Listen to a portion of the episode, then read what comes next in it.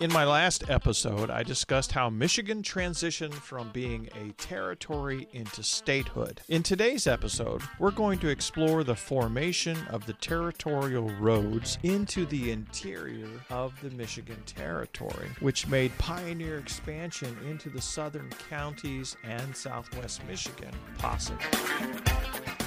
So, as I covered in the last episode, in 1819, the territory of Michigan was granted the privilege of electing a delegate to Congress. William Woodbridge of Detroit was chosen as the very first delegate for the Michigan Territory. He was succeeded after only one term by a man who was a judge, and, and it was Solomon Sibley. And he was also from Detroit. Following his service as the territorial elected delegate, a Catholic priest by the name of Gabriel Richard took the seat on December 8, 1823. Now, Father Richard was born in France and was educated for the priesthood. He came to Detroit in 1798, where he built St. Anne's Church, which is still existing as a very large church in the city of Detroit today. Now, he was popular popular among all classes of people and spanned his popularity to a multitude of faiths. And he was not only loyal and devoted as a churchman, but he was also an energetic and public spirited citizen. He published the first newspaper ever printed in Michigan, and he helped to lay the foundations for the first state university. But he only served one term in Congress as a delegate, but during his time in that one term, he proved in Washington Washington, as he did when he lived in Michigan, to be not only a useful friend of the new and rapidly growing territory, but he was a very useful friend to the future of what eventually would become the state of Michigan and the southern counties. I'll cover a little bit more of these important achievements in a moment. In 1832, Father Richard fell victim to cholera during an epidemic that raged through the area of Detroit during that time period and other parts of the territory. Father Richard was the only Catholic priest in Michigan to have ever served in the Congress of the United States. Now, during the growth and development of Michigan as a territory, one of the first steps that happened under Governor Cass was the organization of new counties. Wayne County was the first county organized by Governor Cass in 1813, and at that point it embraced the entire territory of Michigan. In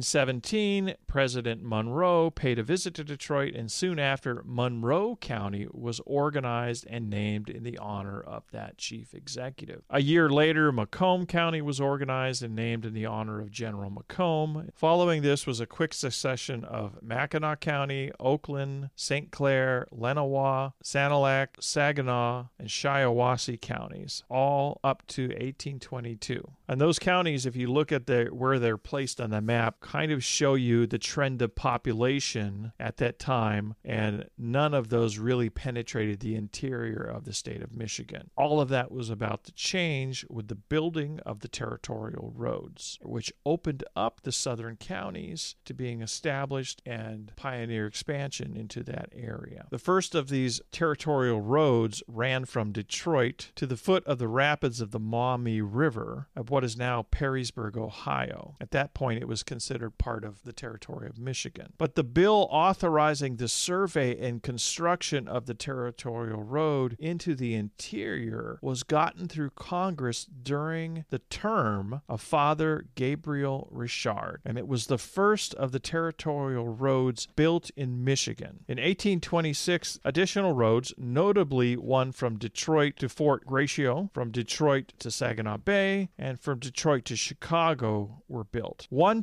territorial road ran from Detroit west via Ypsilanti through Ann Arbor, Jackson, and Marshall, and another passed through the southeastern counties. In 1832, Congress passed an act to authorize the surveying and laying out of the roads from Detroit to the mouth of the Grand River on Lake Michigan. And then lateral roads were constructed running from different parts to intersect with these main lines. So the territorial roads also were constructed to run from Detroit to Chicago.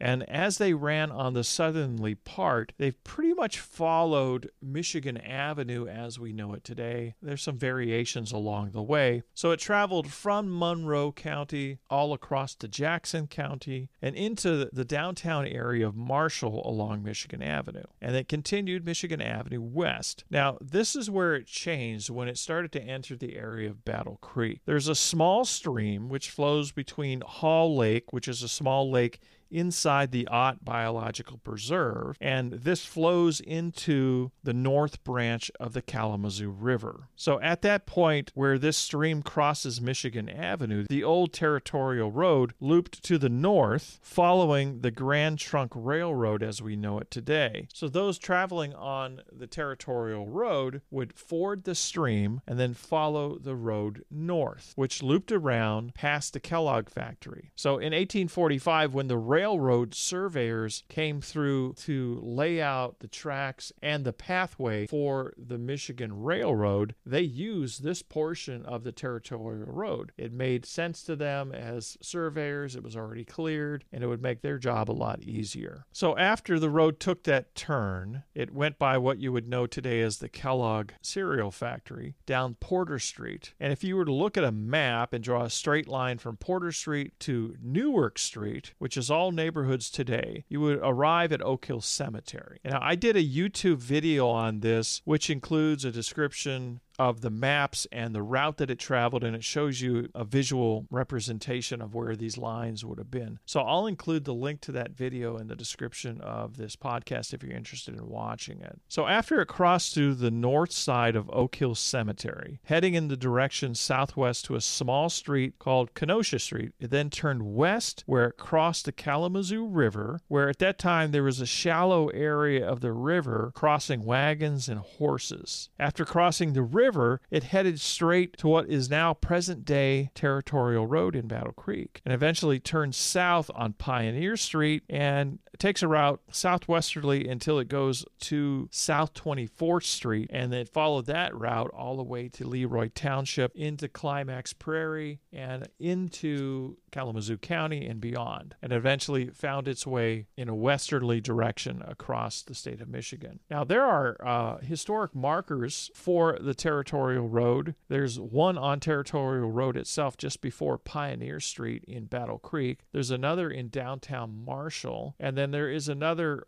historic marker for the state of Michigan in Paw Paw, Michigan. And I came across an article at one point written by the Battle Creek Enquirer in June of 2016 where they found the remains of logs on Territorial Road when they were doing some road construction. And logs were often laid over soft areas, creating a log road, which was also called a corduroy road. And it was used to travel over marshlands to make it easier for horses and wagons to travel on. So when they dug up this section of Territorial Road to do some road improvements, they found these logs and took some photographs and they did an article on it. So that kind of shows you that that was part of the original territorial road historically back in the day. So it was really the construction of these territorial roads that allowed a traveling path from the eastern side of Michigan across the southern part of the state. And it created the foundation for forming the counties as well as bringing in settlers to this area. So the formation of the territorial roads were quite essential to the pioneer expansion into the interior of the state of Michigan. And it was a very important part of history. There were other territorial road branches that went northward, as I kind of discussed earlier, and they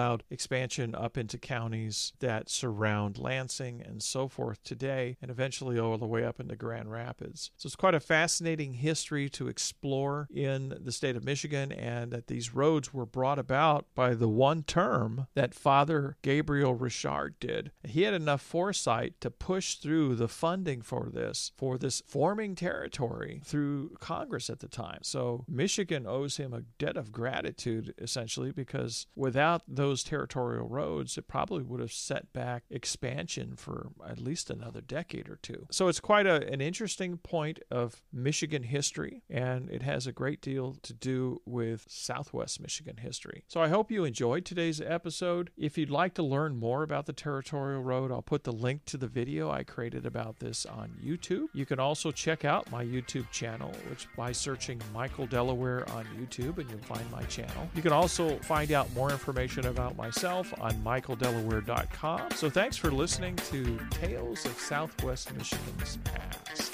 and I hope you'll join me next time.